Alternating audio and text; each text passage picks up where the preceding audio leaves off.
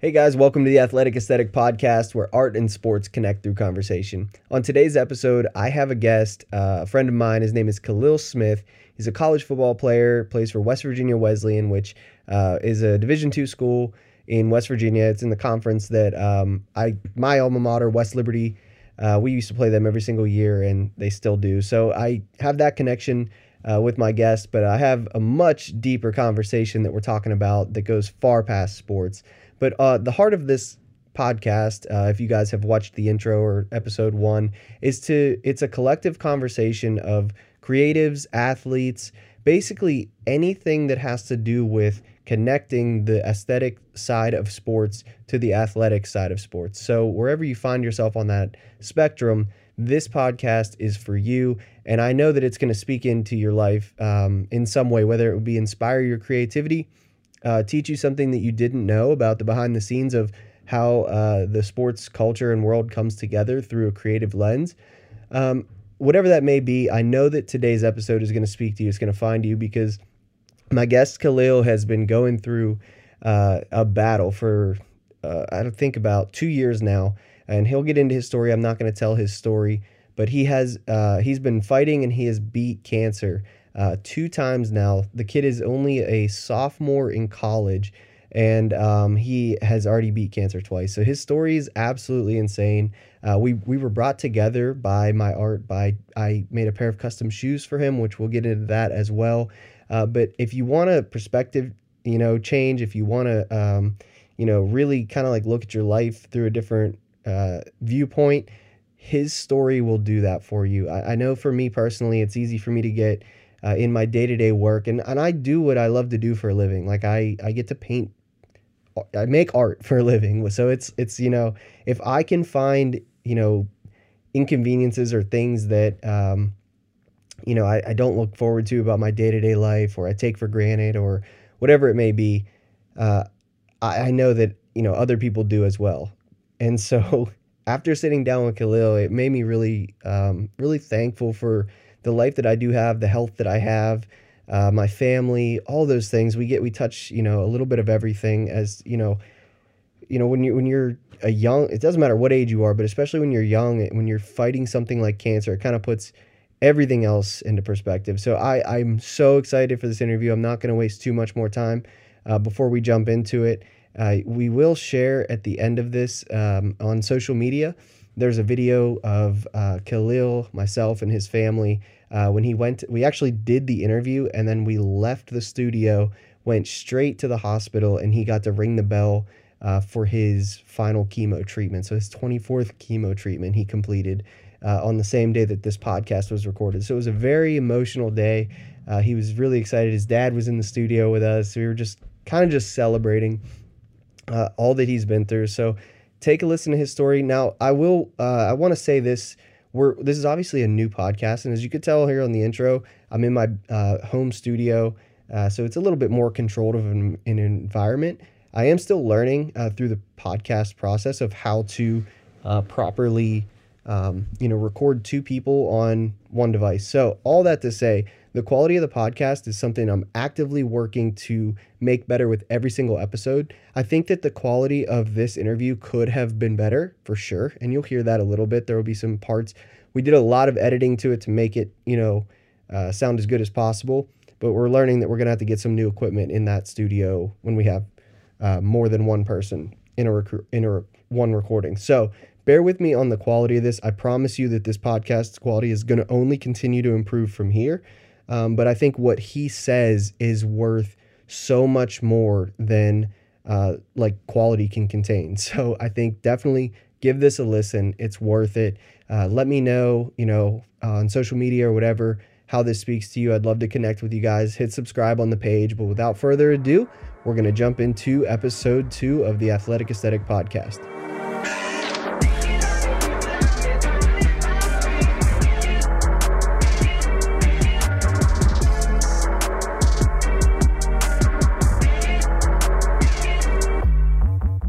All right, guys, before we jump into the interview, I want to shout out our sponsors, Candalor's Barking Beauties. Now, if you're local to the Pittsburgh area, you definitely want to check them out. They have five local, no appointment needed salons for your dog.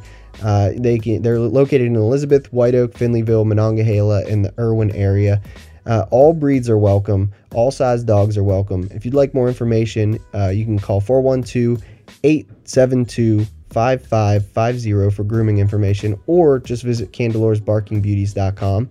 Uh, they also offer boarding and daycare, and if you'd like some information on that, you can give them a call at 412 824 8440. Uh, that's Candalor's Barking Beauties, where our salon is your salon. So now, let's get to the episode. No, that's cool. I just wanted to make sure. Here go another one. Would you rather eat nothing but salad or nothing but dessert for a week? For a week. Nothing but salad and nothing but dessert for a week. Yeah. Nothing but salad. For sure. But like, can I put like good stuff on it, like cranberries Yeah. and pecans and like? Yeah, you could, you could Oh, make your own salad. I could, I could crush some salads for like Before we do. though. It's a long time. no meat on the salad. Like, Now you got meat. oh, dude, all day. Yeah, so I feel like you should. Bro, after like- two days of Yeah. eating like cake, I would just. Yeah. I would be in rough. You know, maybe like if I was, I'm like 30 now. That's not even an option for me. Like that's just like life or death. for the day. Like I'm not making it through a week of just dessert. What about you? Would you do? You do salad. right? Yeah, I do the salad. for sure. Yeah. What Because about? There's a lot of stuff you can put on the salad. Right. That's what I'm saying. What about the the um? What about the jail? So Jail? so I don't know if we got it on the recording, but so what is it? It's uh. Would you rather go to jail for a crime that you didn't commit, or someone else go to jail for a crime that you did commit? So I I this one comes out to just like morality. Like Yeah. like do am I willing to yeah like serve somebody else's time to remove the guilty conscience of someone else from you know serving my time That's a good one. you know because you're I mean, it depends what the crime is, though. yeah It depends what the crime is. okay so let's take it further so if you're um you're going to jail for 20 years for like like a hit and run or something like that. You killed somebody. And you didn't do it. You got framed. Or somebody else is serving a life sentence for something that you did. Like they're in jail for life. Or you got to spend 20 like you're ta- you're basically taking somebody's freedom away for the rest of their life. Yeah. or you got to spend 20 years for something that you didn't even do. I'm not gonna lie. yeah, They gonna have to take that like. yeah, I put some on their books. for Your sure. life, your life purpose is gonna be to set them free. Yeah, I- I'll make sure they right in jail. At least they got some snacks, they got some food, but I can't be in there 20 years.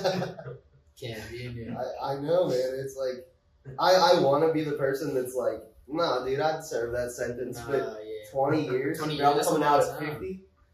Think When I- iPhone 13's out right now, so 20 years. Yeah. Talking about like an iPhone 33. I, li- I like that your like sense of like how much time would pass is in like Yeah. iPhone years. like yeah, like 20 years. I know how many courses gonna come out. How many sneaker drops Shoes. you're gonna make? Yeah, like everything. Or you know, like all your sneakers are just gonna be like crumbled by the time you get out. Like Yeah, I all the phones are gonna just be like. I can't risk it. I Yeah. definitely, I'll look out though for the people that that took my life sentence. Though. I'll look out. I'll make sure they right. How you gonna How you gonna take care of them? Well, I got some shoes. Sell some shoes. I'll make sure they right. Yeah, you you gotta take care of the family and stuff now. Hopefully, don't got no family. Hopefully, it's just them. yeah, because that's gonna add to them. Yeah. conscience. You're just like, Hopefully, it's just them. he's got like a daughter or something that's got to now grow up and just be like, damn. Yeah, hopefully it's just it. Just them. Well, that's that's dope, man. Well, I'm glad you're here. Uh, today's is like a really exciting day. I'm honored to be a part of this.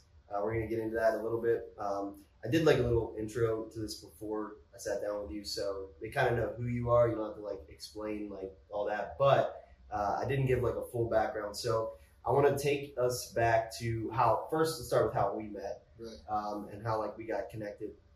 And so um, basically that was what maybe fall last year or I think I met with you on my birthday, so that was like August August? when I gave you the shoes. So, anyways, your dad reached out to me Mm-hmm. um, where you were, uh, you know, in a pretty uh, crazy time of your life, um, which we'll, like I said, we'll get into. But like, um, he wanted to do a pair of shoes, which you actually got on right now. I don't know if Yeah. camera shot can. Can you like lift them up? real Yeah. So you guys may have seen these in uh, Instagram or on social media or whatever. But we got the Smith Strong on the side, and so right now you're you're uh, coming to the end of your second or how many like rounds of chemo? Not rounds, but like um, I don't know. What's Yeah, they're, they're rounds. So it's 24 like rounds total. It's mess. Well, I did 12 the first time and then I did 12 the second time. So it's 24 total. 24 total. Just insane. And you, when we made these, you were just starting this uh, sector. Like, Now, when we started these, uh, I was getting my surgery actually. That's what it Yeah, was. was okay. So you wanted to do the shoes to like to give you on like your recovery from the surgery. Yeah. That's what it was. But yeah, so that's how we got connected. Was your dad wanted me to do a pair of shoes, um, and did them. I honestly had no idea like the depth of the backstory. I just knew that you know people reach out to me all the time. They're like, hey, I want to get these shoes for this person. Uh, you know, put this hashtag on it or whatever. So as I was like making the shoes, I just knew that you wanted like Steeler design and um, and just just say Smith Strong. And so then as I delivered the shoes to him, that was like the first time that like because it's easy to like just make something Yeah. and like not really know the like why or the heart behind it. But when I met your dad, he was like. Um, he was like, "So this is what's going on," and kind of gave me the full rundown. Uh, and I, I mean, I was in tears. Like we were like hugging in the parking lot of his place.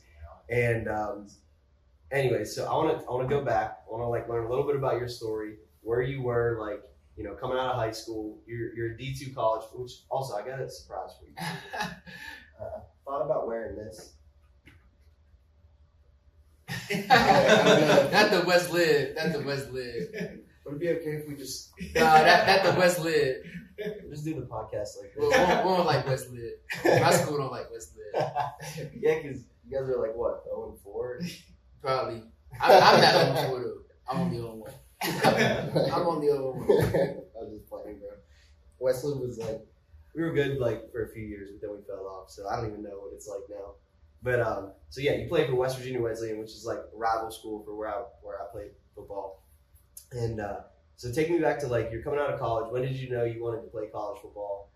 Like, what was your goal for you know going to play, play college football? What do you want to go to school for? All that. All right, so uh, you know, as a freshman, I started as a freshman uh, for Serra Catholic High School. I had a decent year. I had like 500 yards rushing my first year, and then my second year, my sophomore year, is when I really like took off. I had uh, 1,400 yards rushing, uh, probably about like 10 to 12 touchdowns, and uh, after that, like colleges started like reaching out to me and stuff like that. Uh, I also played AAU basketball too, so like I was a dual sport athlete, so I was just like uh, everybody always told me like I had the potential to like go and play in, in school. So Mhm. like that's what I always just kept my head down and kept working. Like all my coaches like that I ever played for, they always said I was a hard worker and stuff like that. So like that's how I was really focused on. Yeah. And then like as my season went on, I started you know talking to more schools, talking to bigger schools, but eventually like you got to find the right fit for you. Uh, Right. So as like my recruiting process went on, you know, some coaches fell off, some coaches, you know, stayed around. And uh I took my visits and stuff and I really like Millersville. Like Millersville was gonna be like my first option. Where's that? It's in Harrisburg. Okay. So like that was like my Is that first D school. two also? Yeah, it's D two, it's in PSAC. So they put Okay. out slippery rock and all that stuff. Okay. So they were like my first school. Uh, that was like my first school to ever offer me and stuff like that. And like I was the first person like in my family to actually like pursue a college sport. So I was like, Well, I had a like uncle that went to West Lib, and that's Yeah, how I got yeah. to connect. Like a second uncle or whatever it is, like once removed or however they like terminology of that. But yeah, same yeah, thing. right. So Immediate family. So like I'm like the first one, so I'm like, uh, if I got the opportunity, like why not? right, man. So I did that. I was also playing basketball. I had over a thousand points scoring in, in basketball too. So like, athlete, bro. yeah, athlete for sure. but they came. Some coaches were talking to me for basketball, but you know, like I just, I just felt like uh, I was just too small to play basketball. I football, football, just like, and I was getting more like recruiting Yeah. from football and stuff like that. And Were you I- a shooter or are you like an athlete, kind of like you know what was your like ball a- handler? I was a do it all. Okay, I was just trying to make sure we won. okay, yeah, I was just trying to make sure we thousand points. Yeah, over a thousand points. Over Okay. a thousand points. Yeah. But yeah, so did that. Like I think I still lead my school in rushing yards to this day. So like I had a pretty good high school career. And I ended up making my way uh, to West Virginia Wesleyan College. Okay. Uh s- And what year year. was this? Freshman year. When did you graduate high school? 2019. 2019. Yeah. Okay. So I graduated 2019 and then I went up to West Virginia Wesleyan College. I ended up committing there. Uh the main reason why I committed was uh the people there. Like Yeah. like uh, it wasn't really about the school. I know Like, like, the coaches. yeah, the coaches are definitely cool. Yeah. But uh yeah, that's the main reason. Like the people, and I felt like it's somewhere I could fit in and I could play. Like I wanted to make sure I could play somewhere wherever I go. So, So I just got this thought of like the whole recruiting process. If you were the recruit that went in the viral video with uh, what's his name, Chip Kelly, when he was like dancing behind him and like, him, would you decommit like immediately if you went viral for like this dude like grinding behind you like that? nah, nah, nah, nah. I feel like when you commit, like you really gotta be locked in. So I was locked bro. He he ended up choosing Bama though, so Yeah, I was locked in with my commitment. Yeah. But I don't yeah. know. I go viral with a dude grinding behind me like that. I, I might feel some kind of way about suiting up for him. But um, but yeah, so you found yourself at Wesleyan. Um, this was before kind of like life got Yeah. flipped upside down, right? So Right. 2019, you get on campus, and so take me through like what was freshman year like at Wesleyan? How did that season go? So my fall semester, I got on campus. You know, like campus stuff. Like you go from being a big fish in a small pond to a little fish in a big pond. Like real quick. Yeah, real quick. So I'm looking at seniors that's like 250, 260. Like I never even played with nobody that like that big before. I'm looking at D lineman, O lineman, six four, six five. yeah. So it's like it could be a little intimidating at first, but like they brought me on this campus for a reason. Like they believed in my potential. So And you went to play running back. yeah, I went to play running back, and I was 185 at this point. So like 185, what I was really expecting is to come in red shirt, like learn the system and stuff like that. Yeah. But uh, you know, like I said, I was always like a hard worker, so I just put my head down and like was just always working. My coaches noticed it, like everybody noticed it. And I ended up starting on like special teams, like multiple special teams, like kickoff, kickoff return, Freshman year. punt. Yeah, I even got a couple carries as a as a freshman. So like you know, like that was like my freshman year. We didn't really win a lot. Like we went one in ten, but that was like our first their first win in a long time. So Really? So you guys had a. a so my 2019 class got their first win There you in a long time. so when when I was at Wesleyan, my freshman year was a totally different story. We had a cast of like all stars on the squad. Like it was the best team I think Wesleyan's ever seen. We went ten and one or something like that, and uh, like I got redshirted that year, but I made the travel squad, so it was like an emergency red shirt. Like if I didn't Yeah, if they needed me, they would forfeit the red shirt. But we had we were stacked. I think we had uh, basically every passing or rushing record for offense. Our defense was trash. We Mhm. like sorry if any of my teammates like you guys individually weren't trash, and we I mean we let up like fifty to sixty points a game, but we would still win by thirty. Like it was insane. It's like basketball yeah. So um, that that was nuts. We had like just an incredible quarterback. So me like taking all that in and watching us put up 80 points a game for an entire. Season. And we scored 84 points against Edinboro in a playoff game. Like they're not a scrub. Yeah. team, you know what I mean. You put up 84 points, but um. So I remember coming off that season, and I'm like, dude, if this offense is the way it is, like, there's no way that if you put up that kind of numbers, you're not going to get looks at from the from the league, you know, at least to like some extent. So I'm just like, all I got to do is put my head down, you know, work, learn the offense, you know, and just my time will come, kind of thing. And so that next year came, and I was out on the field like in scrub time. This like my red shirt freshman year. You know, we're up by 40 points. I think it was West Virginia State. Uh, yeah, it was West Virginia State.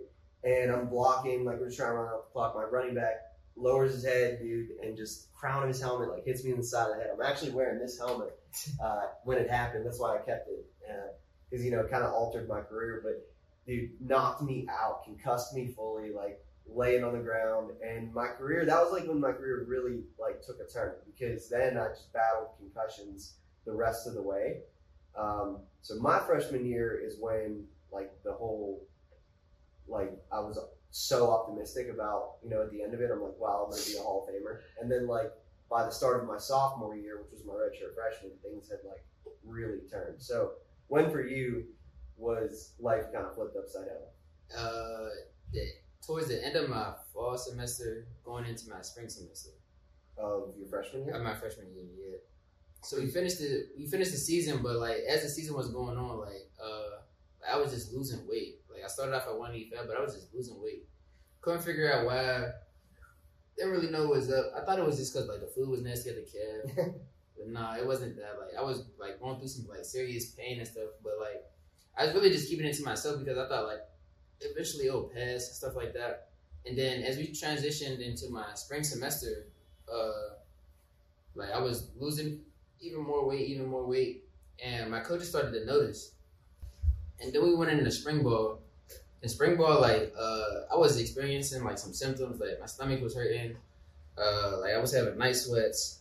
Were you like um were you struggling like with the weight room too? Like Yeah, I know like they monitor like your max and stuff as you're working out. Like were you was- starting to drop off? yeah, I was feeling like super weak. Like that might have been the weakest I ever been. Were you feeling like what the hell am I doing? Yeah, and I was thinking like at first I was thinking I'm not drinking enough water, Yeah. so I was drinking like a gallon of water a day. Like, but every time I would lift, I would start seeing like these black dots. Like I was about, felt like I was about to pass out. So I'm like, uh, I'm just not gonna lift. I'm just gonna tell the coaches like I'm gonna go to the trainer. The trainers couldn't really figure out what was wrong with me, so they sent me like two like a little community service or like our community community care on campus. I went there. They took my blood work and stuff, but uh, they just said like they really couldn't figure out what was wrong. And then I, eventually, uh, like COVID happened, so they sent everybody home. And uh, like as we went home, as we went home, like uh, I was around, like I was still experiencing like the same symptoms, but I was like way more fatigued now. Like I was always tired, and uh, I'm not really a lazy person or nothing like that. but like I was like sleeping. I was going to sleep at like seven seven o'clock. Then like I was sleeping until like the next day until like two, and then like my friend named Jeremiah, like he was with me like most of the summer, so he was just like seeing this like going like nonstop. Yeah. And he was just like, like, bro, like, what's wrong with you? I'm like, I don't know. I just like, I can't get up. Like, I just, I just don't know. Did anybody ever say like, um, like? Because I feel like if that was me, I'd just be like, I'm just like in a funk, or I'm just like depressed, or I'm. Did that ever cross your mind? or Not because I was still like, I was still doing stuff. Like, I was doing stuff, but it was just like my energy level was Right. always so low. So you still had a drive to do Yeah. stuff. You just didn't have. Like even when I was lifting with him, he's like, bro, I never seen you this week. And like we like we usually wrestle all the time because he was at a D one program, I was at a D two program. So like anytime like we was around each other, like we was always trying to wrestle and stuff like that. But I, one point in time, like he was just throwing me around. Like he was like he never really been that much bigger than me, but like he was throwing me around, and I knew like something was going on. And then I was always tired. Like this, this, we used to do the same exercises, and it used to take me like forever to get my wind back. Like I used to have a headache and stuff like that, and he used to just snap right back. So I'm like, I don't know what's going on. Yeah. And then like as Mother's Day came came around, uh, I got on the scale again, and I was 155. This was Mother's Day 2020. Mother, Mother's Day, uh, yeah, like 2020. So I got on the scale, and, and that was one 155. And uh, like this is when like something like went off in my head. Like there's no way. What were you like end of freshman year? Uh, End of freshman season, I should say. End of freshman season, I went down to like 170. But what were you like at your height? Like when you were healthy, like fully I was 185. 185. Yeah. Okay, so yeah, that's 30 pounds. So I was 155. So the next thing I did, I called my dad. I'm like, yeah, like I'm, I'm losing weight. I'm 155. My stomach's still hurting. I'm still going through like these night sweats and stuff like that. Like I, I don't know what to do. He was like, we were just gonna call, make an appointment. So we called, make a like try to make an appointment. They said, yeah, I can't get you in here for like the next two weeks. COVID, huh? Yeah, and I'm like, So that's crazy too. Like that's another like perspective shift too. Like people, we've all been going through like COVID, you know, for two, three years now. It feels like, but um, to go through like the start of COVID, and also like have these issues Yeah. going on, your mind was probably yeah, it was like a, a double whammy. Basically. yeah, man, that's insane. So like they, I called up like my PCP and stuff. They was like, we can't get you in for two weeks. So I called my dad. Like they said they can't get me in here for two weeks.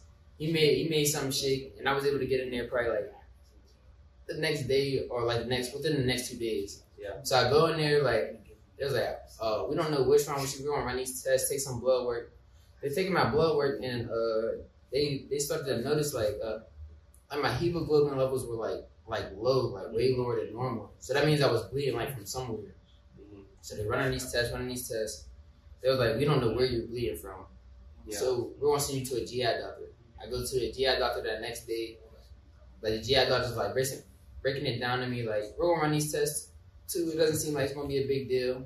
Uh, eventually, like when I leave the GI doctor, I get a call not even thirty minutes later. Like, yeah, you're bleeding like internally. You gotta go to the emergency. So pack my pack my stuff up. I go to the emergency room, but I'm thinking like I'm in an emergency room probably like you know like thirty minutes to an hour, and I'm gonna get out of here, and go home. And that never happened. I went into the emergency room, and I, I never ended up leaving. They ended up giving me like a CT scan, stuff like that. But since it was COVID and I was like of age, uh, I was 19. They didn't let my dad in there or nothing like that. So I was in there by myself for a minute running through my tests and stuff like that. Eventually, let my dad in there. Like we were sitting there talking. He was able to sit with me until my CT scan was over, and uh, then I got admitted into my room. And then later that night, uh, the CT scan results came back, and it was he basically just came up to me and was like, "Yeah, like uh, you got three tu- three tumors in your body. Um, like you're gonna have to stay here us over the weekend, stuff like that." So I called my dad immediately, like, "Yeah, like this is what they told me. I don't really know what this means, but like I don't even know how this got there. Um, but yeah, they just told me I got three tumors. They got some more tests." Then the next day, like I go through the test, they're still testing me to try to figure out if they're like malignant, cancerous, all this stuff. Um, and then I found out eventually like one of my tumors broke, and that's how I was like bleeding internally, and it could have been bleeding like for any anywhere from like uh like three weeks to like months. So like I was just in it. I was bleeding internally for this whole time, and that's why I was losing my weight and stuff. Yeah, stuff like that. Um, and had no energy, all that. yeah, no energy, was fatigued, all that stuff. So I was just in there, like going through that. Um, eventually, like my doctors came in. They had a plan, but they weren't. They weren't really like telling me like their like their full plan details. Like they were just like kind of like skipping around stuff. Like, yeah, I think we're going to do this. I think we're going to do this. But I'm just like, why y'all like saying y'all going to do this stuff? But y'all, I don't actually know what was wrong. But they knew what was wrong, but they just didn't want to tell me to scare me or, or whatever the case may be. Yeah. And eventually, like, I got my, it was like, yeah, we need to uh, have a little surgery, put a port in. And, like, this is off, like, foreign language to me. Like, what is, like, what is a port? so, like, it was like, uh, it's just like a little device that we put in your chest. Uh, it's not going to, it's not to take too long. Like, it's a slight little surgery. I'm like, uh, I mean, I don't understand why I'm getting a port in if y'all don't Yeah. Like, what's, what's my plan of action after that? But, uh, I guess they were just waiting like for that week in the past to tell me like like you're gonna have to get surgery and stuff like that. So they put the port in, uh the port was implanted and then um, I was in the hospital from May 14th to May 19th and then that's when they finally told me like yeah you were diagnosed with like stage stage four colon cancer. What was the name of it? The human? Uh What was the poorly differentiated adeno- adenocarcinoma or something like that. Dang.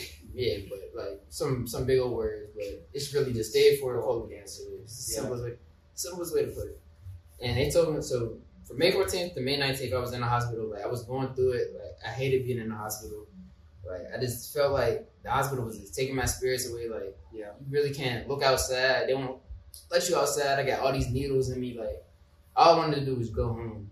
So eventually, they finally let me go home from May 19th, and then uh, they were like, "We're gonna have a meeting, like all the doctors, and figure out what, which like your surgical plan, all that stuff." Like at first, they wanted to do the chemo first. That's why they like put the port in me. But I guess over that weekend or whatever, when they discussed it, they was like, "Yeah, we think the best option for you is to have a surgery surgery first. I'm like, I mean, all right, like. So like, what's the surgery details? They tell me like it's a eight hour plus surgery. Da da da. I'm like, eight hour surgery. I never even did not like this, but uh, you know, this is what I gotta do. This like this is what I gotta do. And I made it this far. Like this is what I gotta do. So they called me on May 25th. And I go in there May 26th to go get my surgery. Go in there at six o'clock in the morning. First one in there, and uh, you know, like they take you through like the regular check-in questions and all that stuff. But like I said, it was like the COVID and stuff, so they didn't really like let my dad like in there until I like I was like about to go into my surgery basically. So we go in there, and um, you know, they take you through the process. They let you meet everybody that's uh, going going to be in there with you. You know, take you through your trial runs, take you through your pills and all that stuff. And eventually, I met my surgeon. Uh, his name was uh, Dr. McCormick, and uh, comes in there and was like, "Yeah, like Khalil, are you ready?" I'm like, "I mean, are you ready? Because like." Like my life is in your hands right now, so like I need to know that you're ready. If not, we can just set this up another day. He was like, yeah, I'm ready. Like I, I done done this before. Like I just believe you. Like you're in the best hands possible. So I, I took his word for it. Like I had no other option. Like this is basically life or death right now. Like so you go, I go in there, go through like eight hour surgery. I went in there at probably like six in the morning. I didn't get out till probably like I didn't wake up, be able to like get my phone, phone and stuff to like five, six, and uh, they was like, yeah, like we removed all the tumors from your body. Like I think you're good. So I was in the hospital from from there. Uh, you know, I had to do like my physical therapy stuff like that. But the biggest thing, like once I got out of the hospital from my surgery, was like I didn't feel like myself. Like something was different. Like I went to sleep one way and I woke up a completely different way. Like it just didn't. I didn't feel like the the normal me. And like What do, you, physical what do you mean by that? Like you just cause like you go to sleep. I went to sleep one uh probably like one fifty five. I woke up out of my surgery. I was like one thirty. I was Wow. I was a featherweight. Like I was super little. Like just none of my clothes. None of my clothes fit. None of my shoes fit. Like nothing fit. Like I was just felt like I was a completely different person. Like and then like it took like a big put on my mental because like I'm only 19. Like yeah. I went to sleep one way and I'm waking. I woke up a completely different way. Like 130. I wasn't 130 since like middle school. Yeah, I mean, especially when you started this process Yeah. at 185. So like, I'm just like, I didn't want to really go. I didn't want to go out. I didn't want to like do anything. I just really wanted to sit in the house. And like, people wanted to come see me. Like, I was real distant. I didn't want anybody to come see me. Like, So how did your, uh, you know, we'll come back to like the whole timeline of this. How did your team react uh, to this news? Like, how was your coaching staff? Were they supportive? Were they? I mean, obviously they were, but like, how did they kind of help? How did sports kind of help you through this I mean, initial diagnosis? they were just surprised because my coaches know this before anybody. Because like, you're around your coaches most of the time, so they knew something was going on. But they like, they're not like you know. Some of them don't have medical backgrounds and stuff like that, so they only could do what they could do. And I was just telling, they were just basically telling me like, you need to eat more. Like you're not eating enough. I'm like, I don't think it's that. coach Yeah, like the typical, yeah, like you're not eating enough. Like you need to lift more. So I'm doing this stuff, but like, like I said, like it was like basically like driving me like down. Like it was taking more energy out of me. Like I was going to sleep in class and stuff like that. Like I'm like, oh man, I don't know what's going on. And then I also had, had a roommate and like you know like on a in the dorm like people see you out of town and people are just looking at me like, bro, you don't look alright. Like you sure you alright? I'm like, I think. I think I am, but I don't really know. Like something just feels off. Yeah. But like you know, like when you're young, you really can't, you really can't explain it because I didn't really have too much of a medical history, like background history or nothing like that. Like I never really experienced none of this stuff, so I'm like, I'm gonna be alright. Like I'm just gonna give it a week or two. But COVID happening that sent us home, like really like eventually like saved my life because they said if I didn't, we didn't get sent home, I would have ended up like eventually like passing out and I would have been in an emergency room from there because I was bleeding internally for so long. So combination of like having people in your life, like coaches and teammates, to kind of like notice something, and then, I mean, just the like timing of being sent home. Like, you think if you weren't playing college football at the time, do you think like you would have caught it? Do you think?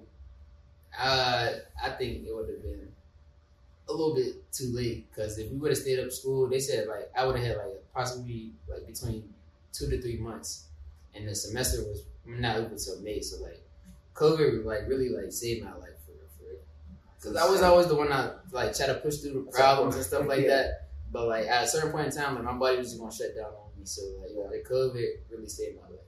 That's insane. Yeah, that's I, I, I mean, just like that. Those words, like put into a sentence, are not something that you hear.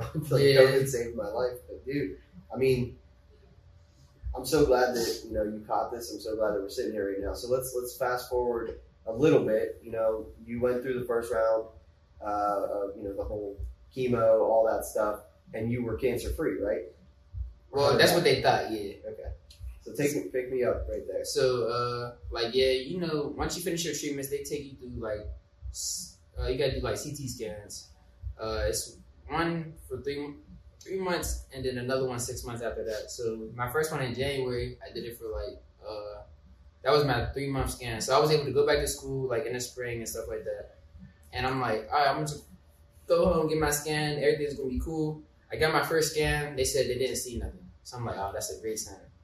And then later in June, uh, I went to go get another scan, and I got a call, but like I got a call like five thirty six. I'm like the doctor's office is never open like at five thirty six. They usually close at like four. I got a call, missed a call. I got another call, mi- missed a call, and like I got two voicemails now. But this is not from the doctor's office. This is like from my doctor's like personal number. It's like, yeah, Khalil, I just reviewed your scan. Like, could you call me back immediately? So the first, first thing I'm thinking, like, oh, this got to be good news. Like, he's calling me off his personal phone. Like, this got to be some good news. He called me like, yeah, um, we looked at your scan and stuff, and it looks like uh, your tumor has returned. Like, hearing those words, like, it just broke me down. Like, what, like, what you mean? I just went through all this stuff. Like, you said like, I was gonna be good after this. Like, how how did my tumors return? It was like, I don't really know. Like, your tumor was so big the first time and it broke. Like, there was a possibility this could happen. Um, but like, we need to see you in the office like immediately. So I called my dad, I told him what's going on. And at this point in time, I'm at a, a graduation party, so I'm like, like, dang, like, how could this be happening right now? Like, it just took me like a whole like a whole flashback. Like, how could this be happening right now? Like, not again, not again. So I go through that, call my dad and stuff, and uh, they bring me into the office, and they basically tell me like, yeah, like the way it's looking, you're probably gonna need another surgery. Hearing them words, I'm like. I don't know, like I don't know if I could do another surgery. but I just finished this. I just did all this stuff. I worked so hard to get to this point, and then y'all y'all trying to take it all away from me again. So like I was real hesitant on like doing another surgery. Then they're talking about another chemo treatments. I'm like, uh, like I don't I don't really know. So this was June. They checked. June of this past year, Yeah, 2021. 2021. So this was June, and I'm like, you know, like y'all just wanted to give me some time to think. Like last my last summer, y'all took my whole summer away. I was on chemo treatments the whole time. Like I, I just want to enjoy my summer. It's like, all right, we can respect that, but we need to make a decision soon, or it's gonna get worse. I'm like, that's fine. It's like, let me let me finish my summer though. So that leading to me like taking a whole bunch of trips. Like went to North Carolina, Texas, South Carolina, uh, Philly. Like I was just Puerto Rico. I was going anywhere and everywhere, like just to clear my mind. Like I just didn't want to be around. I didn't want to hear nothing about doctor's appointments, nothing about treatments, nothing about none of that. I just really wanted to like enjoy my summer because they done took it away from me like twice now. So eventually, like as time goes on, it hit, it hit like July. And I'm in Virginia, like with my aunts and stuff. They called me like, "Yeah, we're trying to set up a set up a surgery like after July 4th." Shut that down immediately. I'm not, I'm not ready yet. I told them I'm not ready. They was like, "I would like just let us know." Do you think that like going through the whole first round like made you uh, like that's like a bold thing to use? Like, nah, I'm just gonna wait. Like, you think you're just like fearless now? Like you're just. I mean, the one thing my doctor told me is that we work for you. So I'm like, if y'all work for me, then y'all can't re- pressure me to do anything. Like, I'm gonna take my time. I'm gonna like fully process everything. Like, I'm gonna weigh out my options. And like when I'm ready to make a decision, I won't make my decision. Like, yo, y'all can't force me to make a decision. Well, I think there's I think there's wisdom in that too because I mean, can't uh, um, chemo really is like a whole battle. So if you're mentally not ready to go into it, uh, I think that it's you know it's so much more effective for you to be like mentally in a good place and take that time Yeah. to prepare and be ready. So that's yeah so I, I just told him you like, got to be strong to be able to make that decision. you gotta. I mean, I talk. Yeah, I had open communication with my daughter multiple times. We was on like uh, like little Zoom calls and stuff, and I like told them what I was worried about. They told me, you know, their idea how things were gonna go. But if I wasn't ready at that time, I just told them I wasn't ready at that time. And then eventually, like I came back from all my trips. It was like going into August, and I was trying to start school like uh like online since I could. I knew I was going to have to get the surgery and stuff, but leading up to my surgery, I was calling like everywhere. Like I was calling like multiple like cancer institutes like everywhere. Like and eventually I was about to go to Chicago like to uh because they said they might have a different treatment that didn't require a surgery. But this is like a week before I already scheduled my surgery. So I was weighing it out, weighing it out, and like just a couple days before, I'm like, all right, I think I'm ready. I'm just gonna get the surgery. Like I'm tired of like holding out. Like it's either now or never. So like August 16th, I go in, I get my surgery, another 10 hour surgery. Go in there at like six, don't get up to like four or five. And uh, you know, Like they said, everything went well. Then I was in there for about a week, and when I got out the hospital, I started school that next Monday. So like, I just went through a ten hour surgery, and I started school on Monday. So like, people say I'm crazy. People say like all all types of stuff, but I'm like, I got to get back to some type of normalcy. Like, uh, this is what I do. I do school, but I was online and stuff like that. But I had support from everybody. So I go through that, and then, you know, like probably about a week or two after that, I started my, my chemo treatments again for the second time. But uh, you know, like going through chemo and stuff is uh, is is rough, especially this time. My first one wasn't as rough, but my second one was definitely really rough. Yeah. So you're you're coming up on the end of that round. That that brings us up to like right now. Yeah, Right. So update me on like, okay, not just how are you feeling today to be able to finally get disconnected, right? So Man. what's your like? If you could like explain your emotions for today.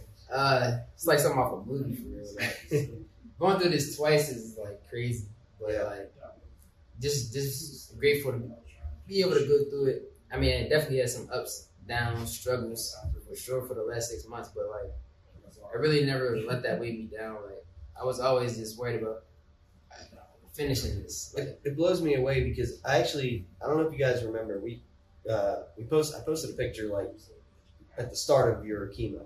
You came in here, we did like a whole thing, and uh, and then we actually like we were like, you know what, we need to have you come back when you're at the end of this journey, Yeah. and we need to talk because. But the crazy thing that blew me away was you're the same person like right now that you were when you were starting this, and like your spirits have not changed.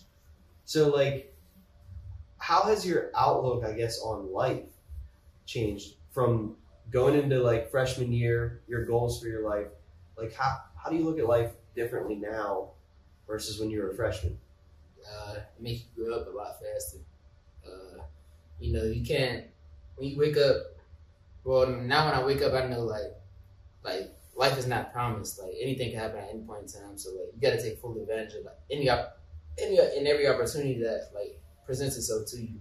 So like that's just how I try to live my life. Uh, you know, I I wasn't really talking to people as much as I did, but now I just talk to whoever about whatever anybody that asks me questions about like my treatments and stuff like that, like I'm willing to tell them because like some people never had firsthand experience of, like with that, and uh, the more knowledge you get out about it is, always it's always the better because uh, now I could be in a position to save somebody else's life or you know put somebody else in a good position, so they don't have to worry about this stuff. So you think like your perspective shift went more from about your goals and your ambitions to like how you fit in with other people's lives and like how you can help them and be there for them. I mean, dude, I, I gotta give you credit, man. Like I don't know many people that can go through what you went through with like a smile on your face the whole time. Um, I know like if I have like a minor inconvenience, some days I'm like miserable and you know I see and then I'm like reminded of like what you've been through and what you like are still going through and all this stuff. But um, but yeah, man, I'm, I'm glad I'm glad to be a part of this journey to like the small Yeah. like minor percentage that I am. Um, and I know that you've had a lot of people kind of come alongside you throughout this process and help you through, whether it be your teammates or your family or you know friends or whatever. And I know I think you said you had something that you wrote or that you Yeah, wanted yeah, to. yeah. I, I got a little something typed up. All right, cool. Do you want to do you want to go ahead and uh, pull that out? Yeah, for sure. Okay. So I'm, I'm not gonna lie to you. I wrote this uh probably probably like on my sixth treatment, like when I was halfway through it, and I just. So then, and I just started adding on to it, uh, you know, like as my treatments went on and stuff like that. But uh, as I stand here in front of y'all today, all I can say is, wow, it seems like something off of a movie. After 24 chemo treatments, 15 plus surgeries, over 300 times being poked with a needle, I still able to stand on my own two feet. I just want to say thank you to my dad, family, friends, coaches, teammates, and supporters from all over the world that supported me through this difficult time. All the times I am told that I'm a soldier and I'm the strongest person that people know, and it's such an honor. This journey has been such a struggle, but being able to achieve this moment not once but twice is a blessing. I honestly can't even describe how I'm feeling right now. I'm just beyond blessed. For those who know my story, it's just a reminder it's not what you go through, it's what you grow through. Dear cancer, thank you for changing my life for the better, and you can't defeat me. This is a battle of the beast that I'm winning. Sincerely, Khalil Smith, the rapper. Hey, man. Dude, that's so beautiful, man. yeah, so I love that so much. yeah, that's just something off the off the dome. but yeah, that's just how I've been feeling through these like through these chemo treatments. They've been trying to knock me down. Like every time I get one, like every single time they've been trying to knock me down, trying to knock me down. But like I never let that, I never let that faze me. Like I feel like you know, like I'm just unstoppable right now. So like being able to complete not just 12 but 24, like yeah, it's a big step. You feel like you can do anything in life now? Yeah. like there's nothing that's gonna Yeah, I'm. I don't. Nothing put fear in my heart. Like, like Yeah. I'm not scared of nothing. Like, this is just like this is what it is. Like, this is the raw, uncut me. Like, this is how I am every day. Like, my teammates know, my coaches know. Like, this is just how it is. This is who I am. when, when you getting back on the field?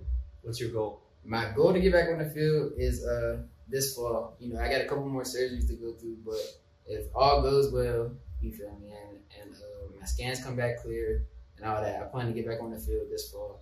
You my know- coaches, my coaches been supporting me. I've been working out. I've been doing everything I'm supposed to do, but you know, uh, it's not really in my hands right now. So when that time comes, Yeah. we'll just uh, figure that out. Well, you know, when you step foot on this field, we're gonna have to get you in some fresh kicks. Always, always, You know we're gonna always, deck you out. Always. and uh, you know gonna be there for sure. So always. especially you know it's against my boys up at Westland. I you know I don't know how that Forget Wesley. well, bro, I, I really appreciate you being here. We're actually about to head out, so uh, we got to get to the hospital by like noon today. You're gonna ring the bell, move the port, end this, you know, for the last time today, and we're gonna move forward with life. And so, if you guys are uh, watching this and this is the first time you're meeting Khalil, um, I want you to be able to connect with him, send him maybe like a word of encouragement, or maybe like something that he said that spoke to you, or something you're going through, because I know there's a lot of people that watch this that are either athletes or just into you know fashion, design, sports, culture type stuff like that. And uh, you know a lot of that there's there's ups and downs with being a, a student athlete, being you know somebody who's you know subjected to criticism for their performance and all this stuff. So there's just so many different ways that what you said today can put life into perspective. So if, if what Khalil said spoke to you the way that I know that it spoke to me, like please reach out to him, let him know that he's not alone, or that you know you you know or supporting him or whatever. Follow him. What's your what's your Instagram? All right, so I got two Instagrams. My my main page is polo underscore underscore lil, and then I got a motivational page. It's motivational underscore lil. So those are my two pages. Uh, you could DM me any of that. and you just started a podcast yourself, right? I did just start a podcast. you plug that. Yeah, my podcast is uh, it's mostly just for fun. It's called What's the Deal podcast. Actually, I just dropped the episode today. It's supposed to be dropping at eleven thirty. Where can they get it? Uh, Apple Podcast, Spotify, and Anchor. So Okay, like, I'll put the links in the Yeah. description too, so they can. so y'all can tune into that. The first episode was a banger. The second one should be fun, and I'm gonna just keep doing that stuff too. Like this is just in my off time while I'm up school. So yeah, uh, tune into that. Let me know what y'all think. Um, and any questions or anything like that, just DM me. I'll answer. Well, thanks for being here, man. No doubt, I appreciate you. it. Yeah, it's been fun.